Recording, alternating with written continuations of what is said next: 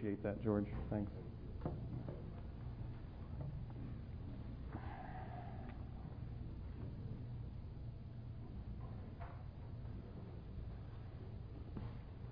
Let's bow our heads for a word of prayer, please.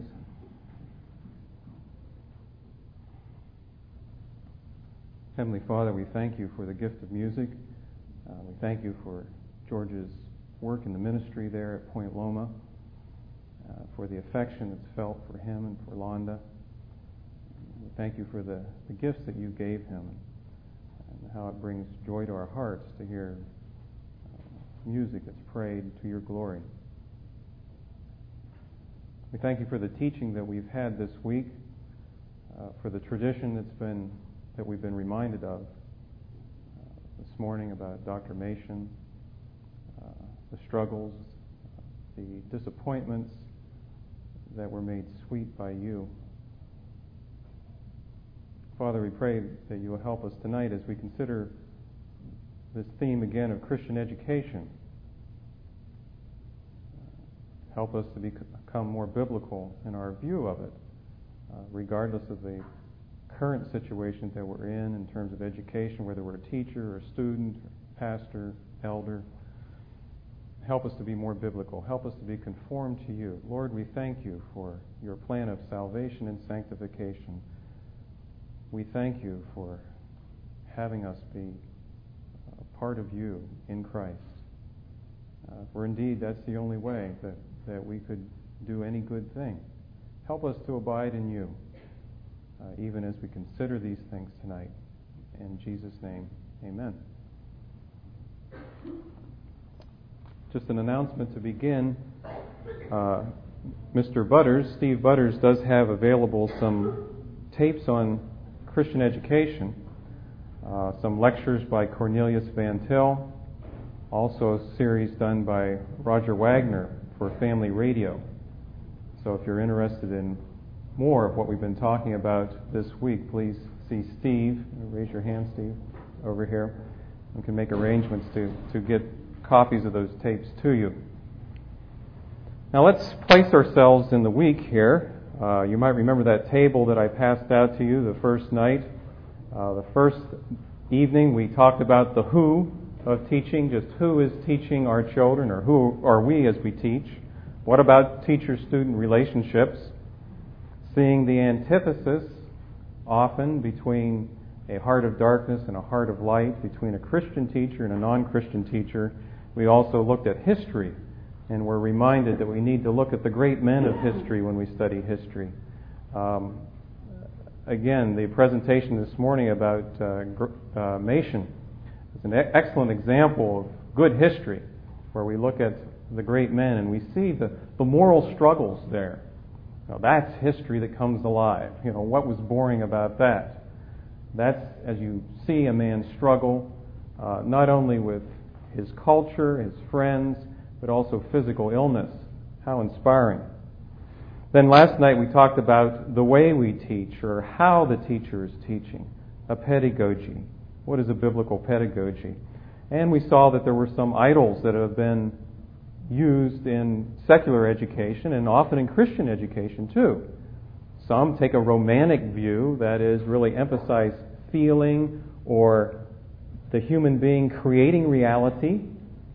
Others will emphasize the rational approach, where we have a great belief that the mind can see reality without the help of the Bible. Both of those are flawed. Either of those needs to be replaced by a biblical approach to education and thinking and so on. Tonight we're going to ask the question, what is the teacher teaching? And by way of doing that, I want to work through the history of American education in our country, a brief survey of that really, to see where we've come from and where, we're, where we are. And if we have time, we'll talk about science as well. Last night, some poetry.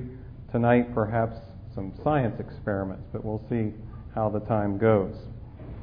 First of all, we have to take our quiz, right? Every night we have a quiz. You're getting ready for your final exam Thursday night, of course. Okay. Describe two metaphors for the lips of the adulteress. Who?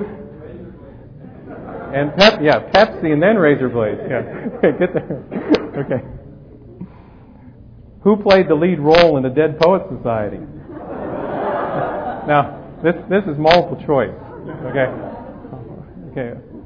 Walt Whitman, Alfred Lord Tennyson, Robin Williams, or Bart Simpson. Okay. Now, how, how does the rationalist fail to teach the dead poets properly with his boring higher criticism? How does the romanticist fail to teach the dead poets properly with his rebellion against all standards, with his self indulgence and despair? Well, we won't collect those papers from you. You can just file that in your notebook, I guess. But the main point here and the main point throughout the week is that our schooling, as everything else in our life, should be guided by God's Word, not by some rational theory or scientific test or taking a survey of all the people and seeing how we should teach.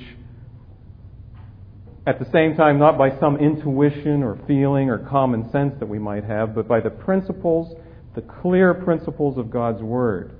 That is how we decide who, how, what, and when we do Christian education. Like membership in the OPC, it is a matter of principle rather than a matter of what seems to work. Did the OPC work for Machen? Certainly not. Was he right for beginning and working in the OPC? Certainly he was.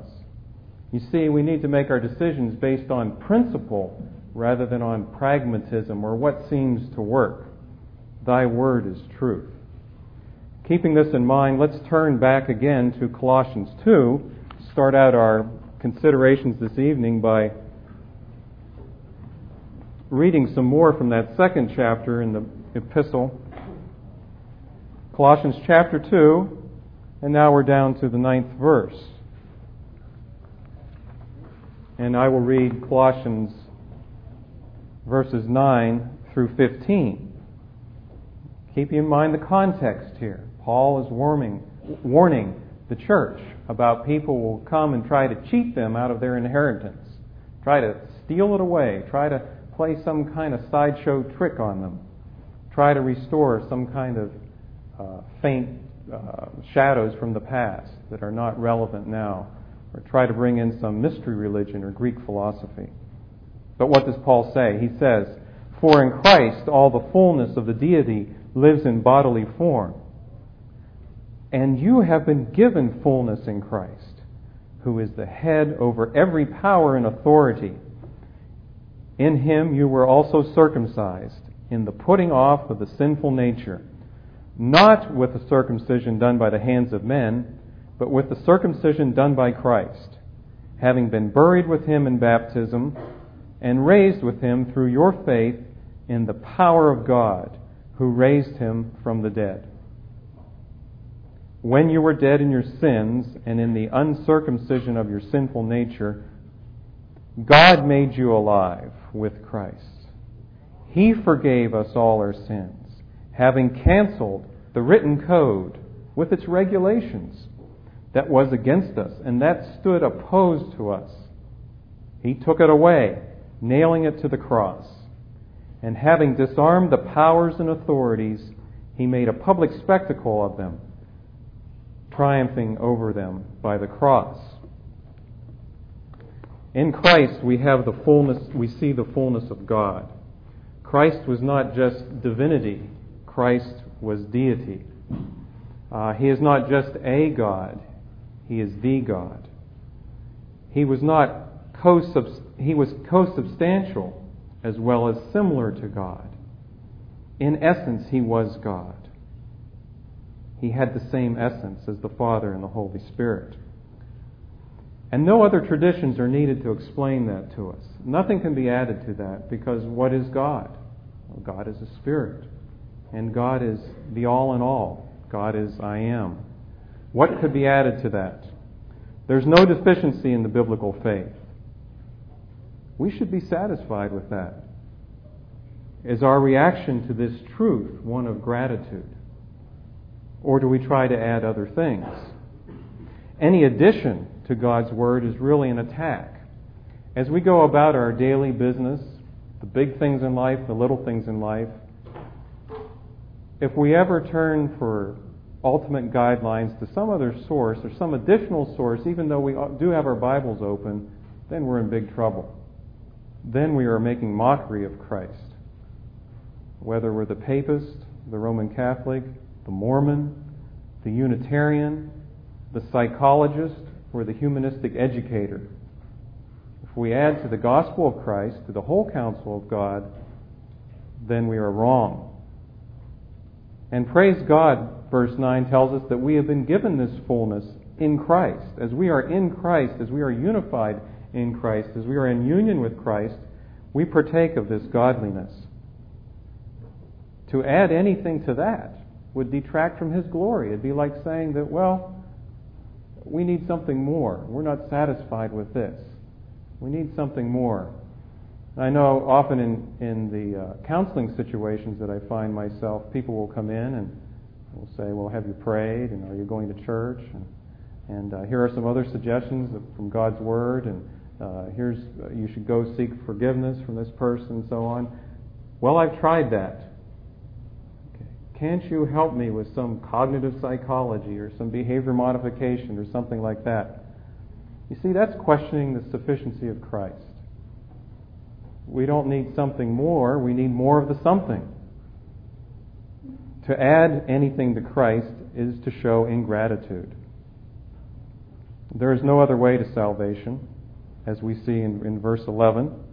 In him you were also circumcised in the putting off of the sinful nature not with the circumcision done by hands of men, but with the circumcision done by Christ. Christ Himself has called us and made us Christians. Now, the shadowy, shadowy signs of the circumcision are unnecessary for us now. And the utopian schemes that humanists, that pagan educators would come up with are unnecessary.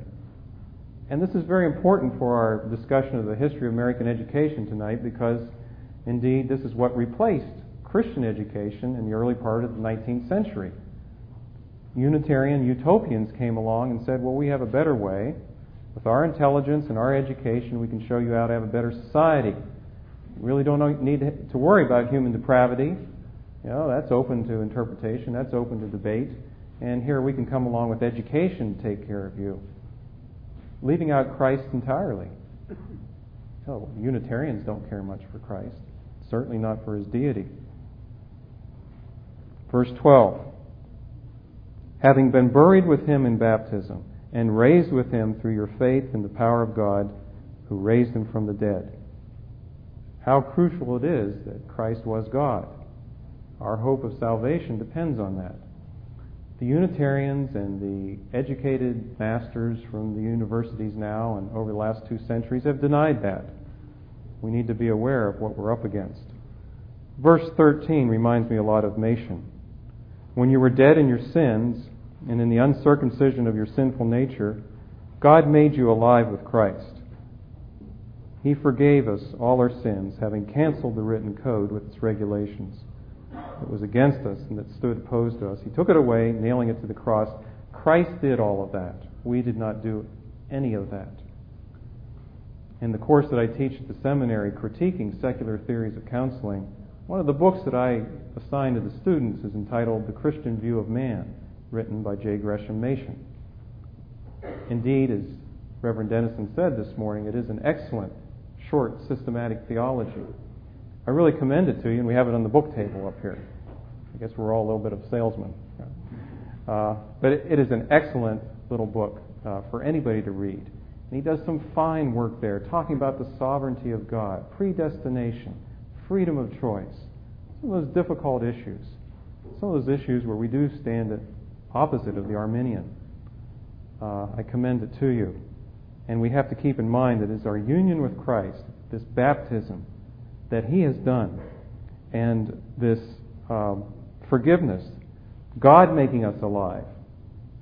I remember an OPC pastor back east at a missionary conference we had, Larry Wilson from Columbus, Ohio, uh, illustrate this by asking his son to come forward. I won't embarrass Drew for that right now, but he had his son come forward and just lay down on the ground. Now, please lay down there.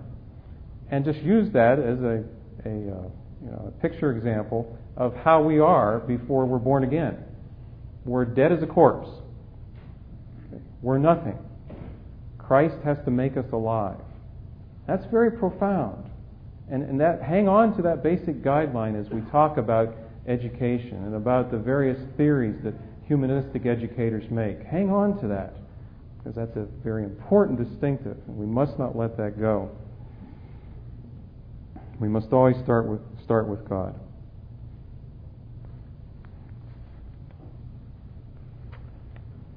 Buy the t- truth and sell it not. Proverbs 23:23. American education moves from the Christian to the progressive. I've given a little outline on the board that is a concise summary of what's happened in American education. There are two dimensions that I'd like to point out to you. In education, we talk about a lot of things, but especially we need to talk about the content of what's taught in the classroom and also the structure. And now, here, what I mean by structure is what is the political structure under which it's taught? Now, the, the content in the 1700s is Christian. The content remains Christian through the 1800s, but when we get to the 20th century, is no longer Christian. It's progressive or Unitarian or uh, absent of Christ. It's a man centered sort of curriculum. Look at the bottom line, though. There's a little bit of a difference. The structure, the way that we set up our types of education, whether at home or school or church and so on, but the day schooling for the kids was very much Christian in the early period, but in the 1800s it became what we call progressive. Horace Mann, public schooling, and so on. And then it, main, it, it remained progressive throughout the 20th century. It's a very important historical note that it was the structure that changed first. And I'll tell you how Horace Mann made that deal. But let's go even further back just for a minute, back to the 1500s, and think about, think about what's going on. And you know, surprisingly, the best book that's been written on American education, this one that I have along here by Lawrence Cremin, uh, at the time was a Princeton scholar, now I think is at Columbia in New York City, spends probably three quarters of the book talking about the Christian world. Kind of shock for us as Christians. Usually we think of, well, there's church history and then there's real history. But not so with Cremin's work, which is respected as the most important work in American education. He sees how the two are together that church history is part and parcel of real history. That indeed, real history is defined by Jesus Christ. And so he spends most of his time talking about the Puritans. Surprise, surprise. And there's some uh, great footnotes in here. Uh, I have a list of some of the books that he refers to that you know, some of you might like to have, some Puritan classics. But he t- reminds us that in the 1500s, just before we're all getting ready to hop over to the, the new world, you have quite a struggle going on, of course, between the Romanists and the Reformers. And we might add a third group there, represented by Erasmus, where we have a mixture of the, the church and the Greeks. A lot of bubbling in that cauldron a lot of very intelligent people, a lot of very literate people, perhaps more literate than we are. Many of these people grew up knowing Latin and Greek and Hebrew, having read uh, their Bible thoroughly, knowing the Greek classics and so on. It really was a different day. The pilgrims, who we're familiar with from our Lucas film, of course, they came here because it was too crowded in Europe. No, that's not the reason they came here. A lot of people are crowded and they don't haven't come to the new world. They came here because they wanted to save their kids from the Dutch. Just let that sink in, huh? they had fled religious persecution. They had some freedom there, but they were concerned about the culture of the day there. They were concerned that uh, the kids would all be watching Dutch MTV. okay? Watching The Simpsons every Sunday night instead of doing their meditations, whatever. That they would be changed by that culture. Indeed, uh, that was a very uh, top priority for them and really was one of the motivations for coming to the New World. Now, the Puritans follow along with plans for institutions. They're not only trying to save the kids from an immediate problem, but they're trying to set up some institutions that will ensure freedom and godly children for a long, long time by God's grace. Uh, it is true, as you read some of these footnotes and references, that they were looking at to the New World as a new Israel, a new land of milk and honey, a new Canaan, a new city on a hill. Not the, not the new Israel, but a, a, biblically based sort of government, governmental system. That is historical fact. And just as um, another culture, Sweden, five centuries before, was affected by Christian missionaries, changed in its very way of doing justice, changed from the Norse legends and the human sacrifices and the trial by ordeal, so too were the Indians, the Native Americans, made the change in many ways. Now, there's many wrong things that we've done later in terms of reservations and the socialism that goes on there. But we need to keep this in mind that the Indians were barbarians and pagans. And by the way, if you're ever in Pittsburgh, I commend the, the Fort Pitt Museum to you, where William Trombetta, Trombetta is a PhD, secular man, but, but really knowledgeable in these things, and he has a number of exhibits in his museum that portray the uh, barbarism that was part and parcel of the Indian culture. I say this because as we look at the Lucasfilms history disc, the Indians are really made out to be the heroes, saving the pilgrims from all kinds of problems. Uh, one of our observers here pointed out, though, that the soil really was the same over here. I mean, really wasn't that much different. And uh, then there also was the massacre of 1622 that Lucas doesn't talk about in his presentation. But at any rate, we need to understand the mindset in the 1700s, which came up out of the 1600s as the Puritans came over to America. So we have Christian content. The Bible, of course, was the number one book the, on the family coffee table. Number two and three would be Foxe's Book of Martyrs and Bunyan's Pilgrim's Progress. It's amazing to read uh, the numbers of copies of Foxe's Book of Martyrs that were circulated in the 1600s. Everybody had read it. Okay, just everybody had read it.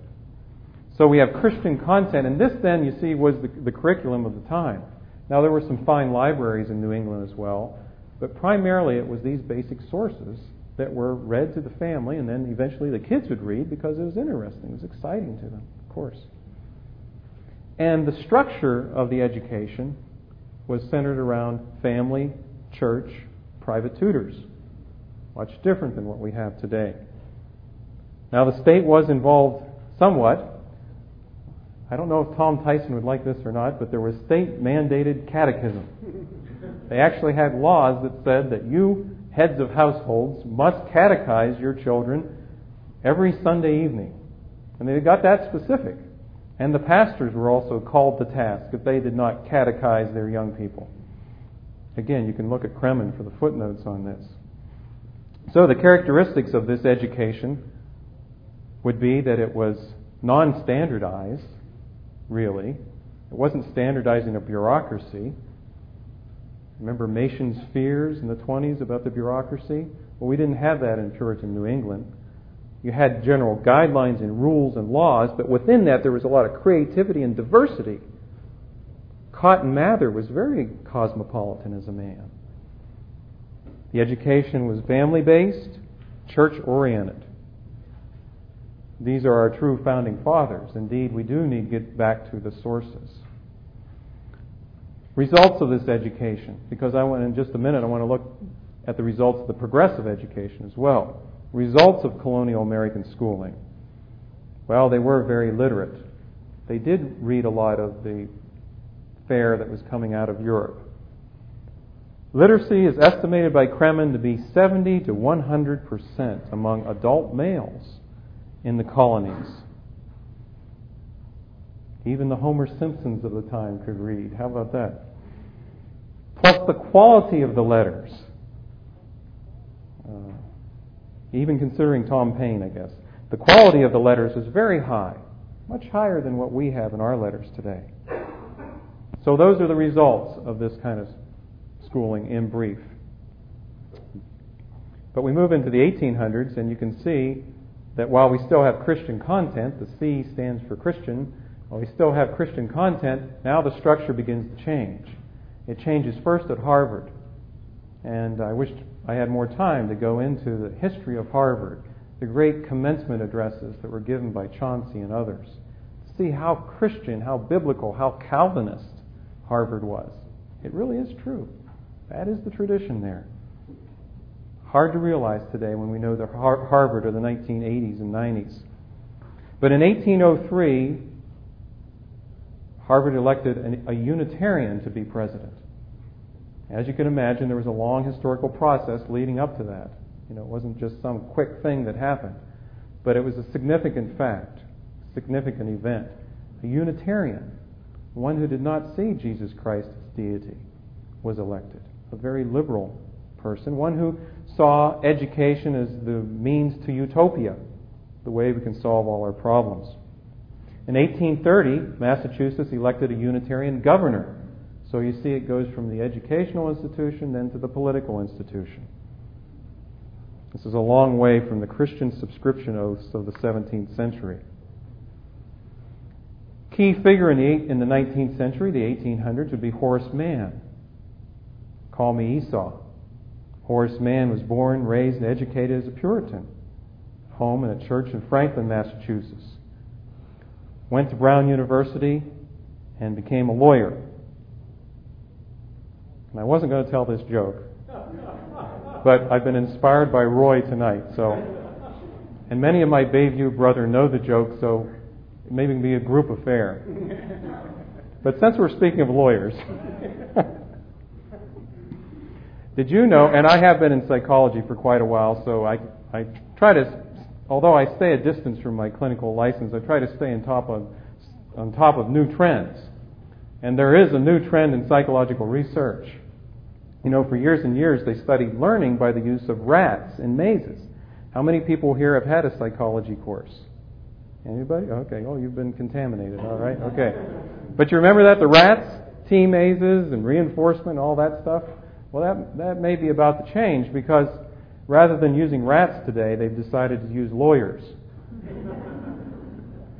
For one thing, there are more of them.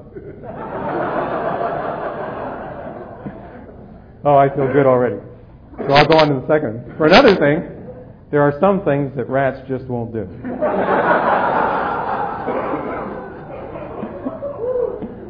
Okay, you're still laughing. Third, the lab technicians were becoming attracted to the rats.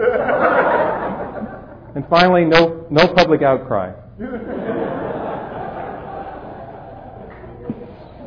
A new trend in psychological research. Okay. Where was I? I love that joke. so, Horace Mann, educated as a lawyer at Brown University. That's where we were. Okay. Right, yeah. Yeah. Soon uh, became a legislator, but most of all became a crusading reformer. Now, not the reformer of the 1500s, but this is a new kind of reformer. We had reformers, progressive reformers, you see, in the 1800s 1830, 1840, and 50, and so on. And he pushed for public education, for compulsory schooling and compulsory taxation. So the control began to shift from this private approach to a governmental approach. So that's what I mean by structure. The structure of educated, education shifted from family and church and, and private sector to government. began in Massachusetts. One of the reasons that Mann was put up to this was that they were unable to get other elements of a socialist agenda put into place in Massachusetts. Uh, there was a man named Owen, Robert Owen, who was quite a socialist, uh, who wanted to see the country go more that way, but the people really w- wouldn't buy it. You know, they had had enough of that totalitarian kind of thing in Europe. Uh, horse, but, but Horace Mann could get the, the program in if he kept Christian content. So we have the McGuffey readers of the 1830s. Okay, and I don't have mine along with me, but if we had time to read them, we'd read them. It's like reading Scripture. We read from Isaiah and we read about Jesus Christ. Jesus Christ was not just a great philosopher, he could actually implement what he said. That's in the McGuffey Reader. And did you know that the McGuffey Reader is the biggest bestseller of all time in public education? If you look at all the books that have ever been sold, the McGuffey Reader is still number one, even though it's been phased out for about 40 years. And just everybody used the McGuffey re- Reader in the public schools in the 1800s and the early 1900s. And Horace Mann, in fact, had an evangelical view of the Christian Republic. I would have a Unitarian leadership, but he didn't mind a lot of that baggage coming along. So we have a progressive structure with a Christian content. And his reform is similar to reform, other reforms going on in society. You see, in general, a lot of the Jacksonian reformers were concerned about the free market kind of society, the rough and tumble sort of frontier society that we had. And especially in areas like mental health, mental retardation, and so on, they established an approach to treatment of those problems known as the asylum. Heard of the insane asylum? Well, before 1830, we didn't have any asylums. I don't think that means we didn't have any insane, but we didn't have any asylums. The thing is, people who were retarded or who had severe personal problems were integrated into the community. And I, I, know that even in some rural small towns in Clearfield, I mean in Pennsylvania, in Clearfield, Smethport, Bradford, and so on, occasionally you'd see some, some retarded folk who would like sweep up in a garage or uh, sit on a bench in front of the grocery store or something like that. And that used to be that way all the time. In fact, you go back to the Reformation, it was actually Martin Luther who moved these kind of services from the church to the state, believe it or not. You read George Grant's book on the dispossessed, he gives historical account of that. So we need to, to talk to Luther about that. So these, the idea was that if you can take people and put them in an asylum and have your experts work on them, then you can return them back to the community and they'll be okay. But what did not happen? They did take them out, but they never went back. And eventually you get the snake pits and all the horror stories about the institutions. And the institutions become bad because they're isolated from the family and the community and so on. And we know that man's heart is depraved.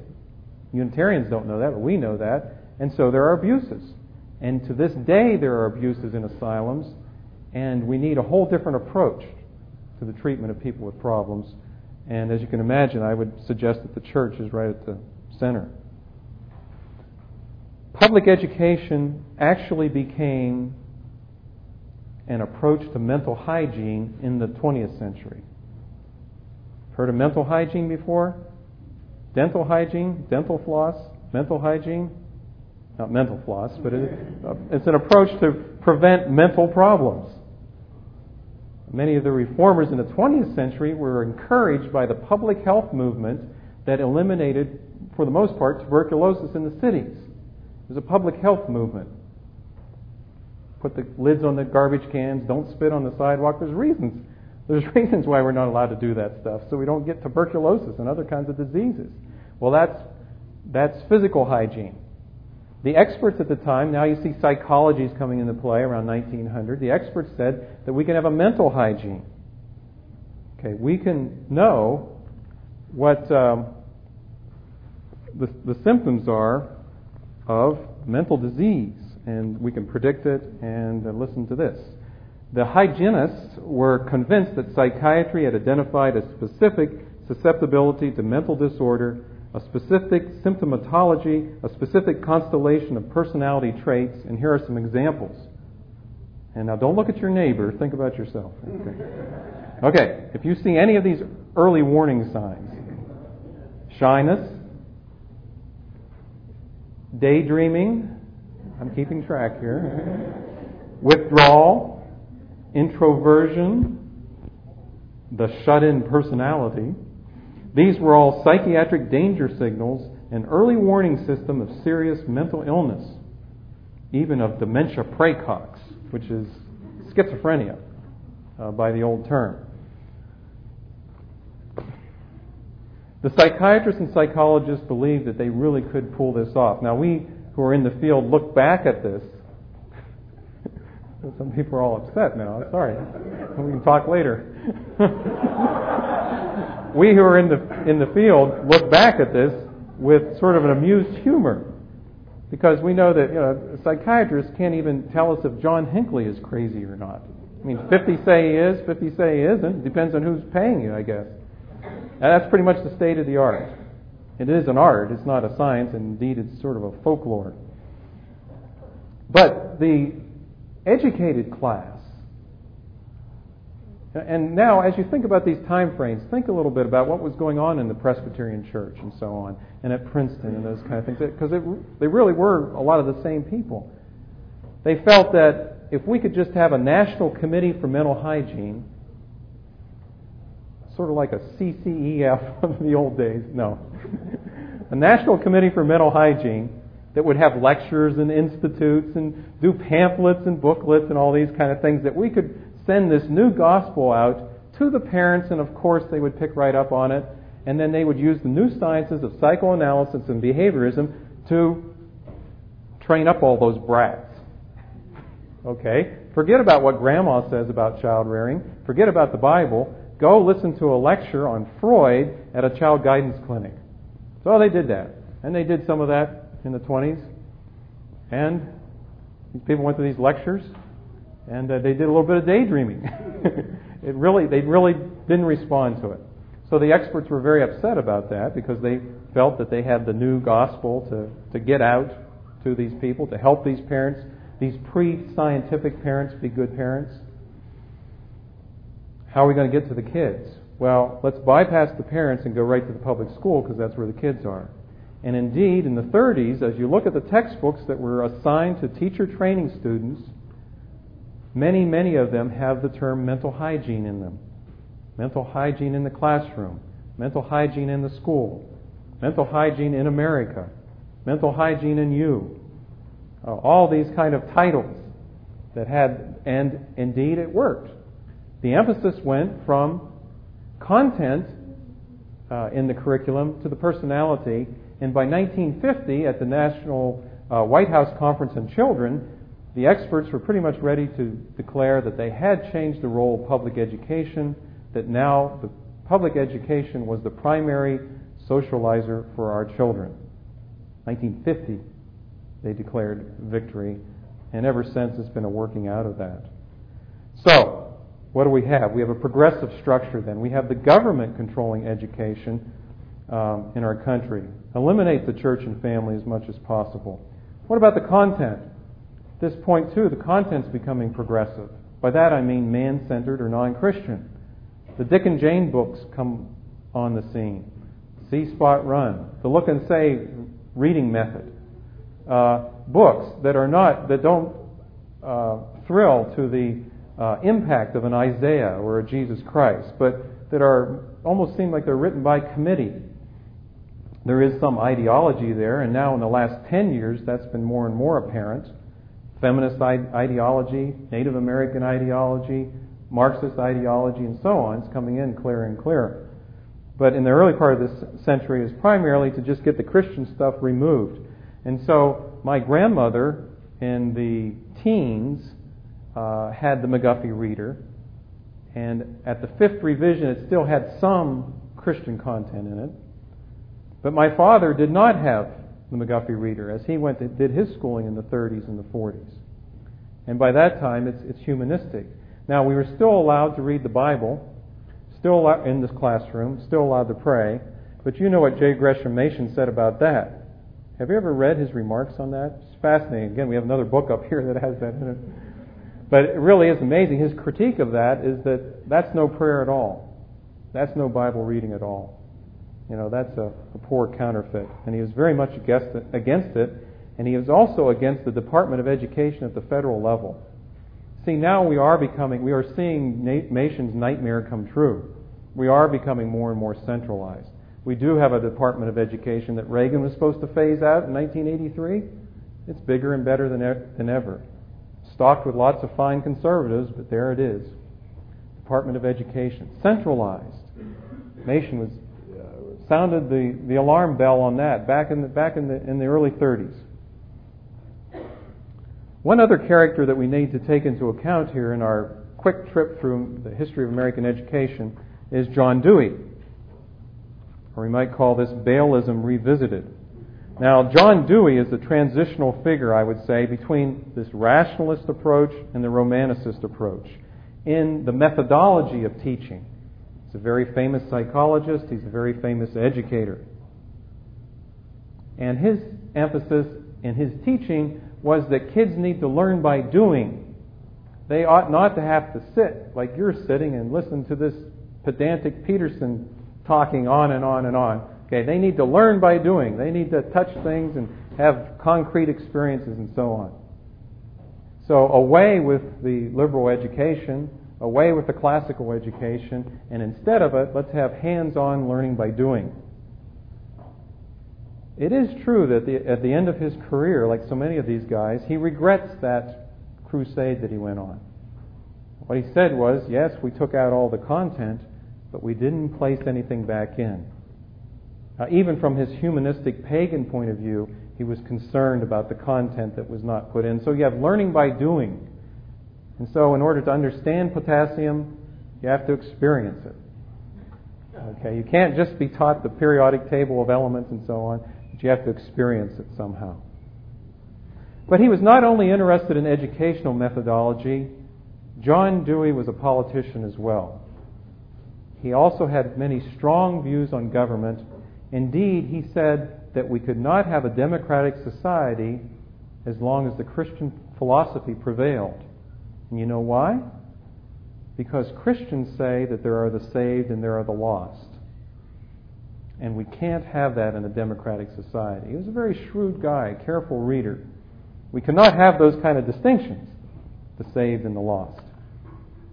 So let's put that aside, and instead of that, let's have this imperialistic, sort of Unitarian view of society.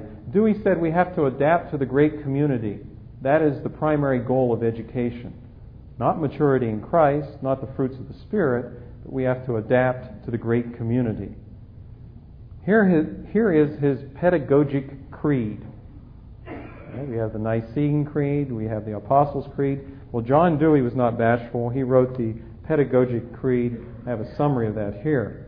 I believe that the teacher is engaged not simply in the training of individuals, but in the formation of the proper social life wait a minute, that sounds like what we're supposed to do here.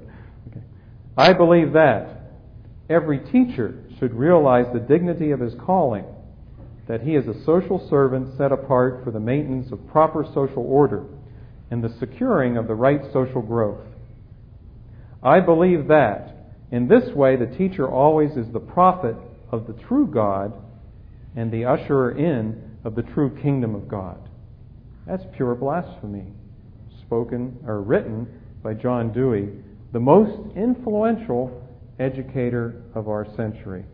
So, indeed, you see, we have this movement from the 1700s where we have Christian content, Christian structure. 1800s, we have Christian content, progressive structure. Then finally, in the 20th century, progressive content. And the result of that isn't it fair to ask about the fruits of a program? Well, you're all tired and familiar with the various studies, national studies that have been done by um, our expert educators over what they have wrought. Uh, things like SAT scores, functional literacy, on and on. I, I won't go into the statistics.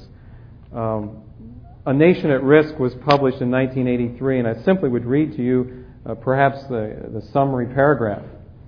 Um, the educational foundations of our society are presently being eroded by a rising tide of mediocrity that threatens our very future as a nation and as a people. If an, if an unfriendly foreign power had attempted to impose on America the mediocre educational performance that exists today, we might well have viewed it as an act of war. As it stands, we have allowed this to happen to ourselves. That was written in 1982, published in 83.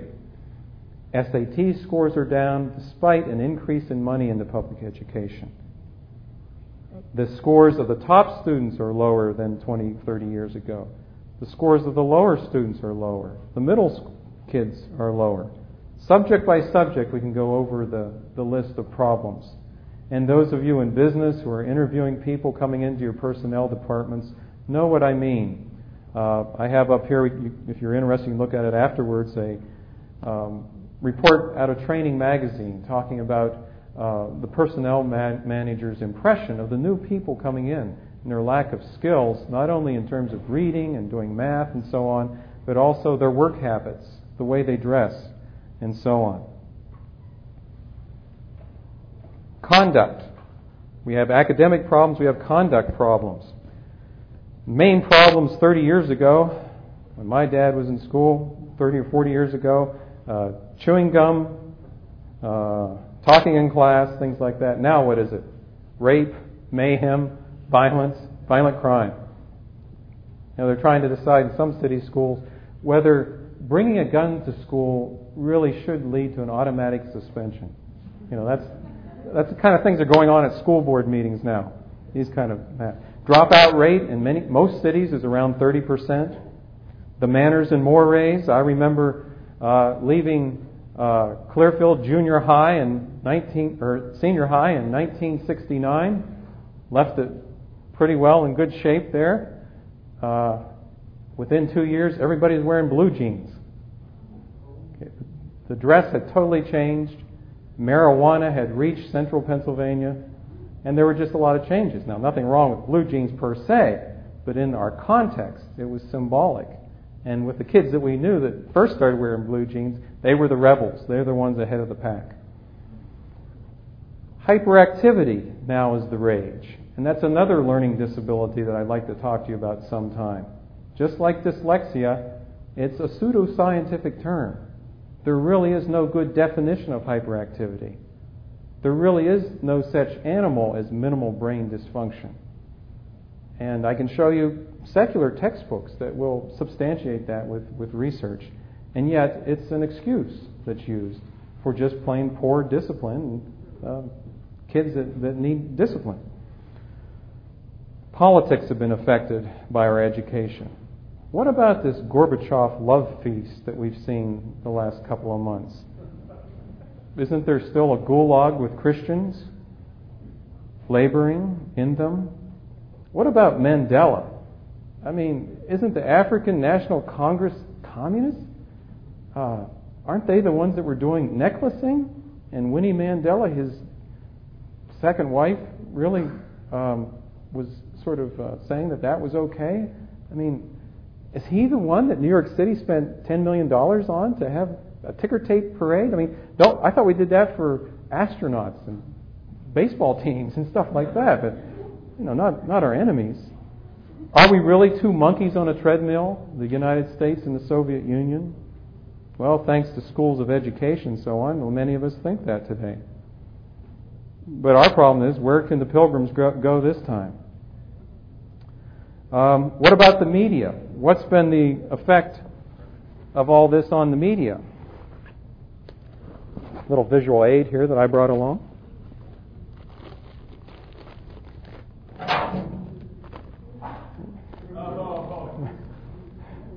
This is what we have today.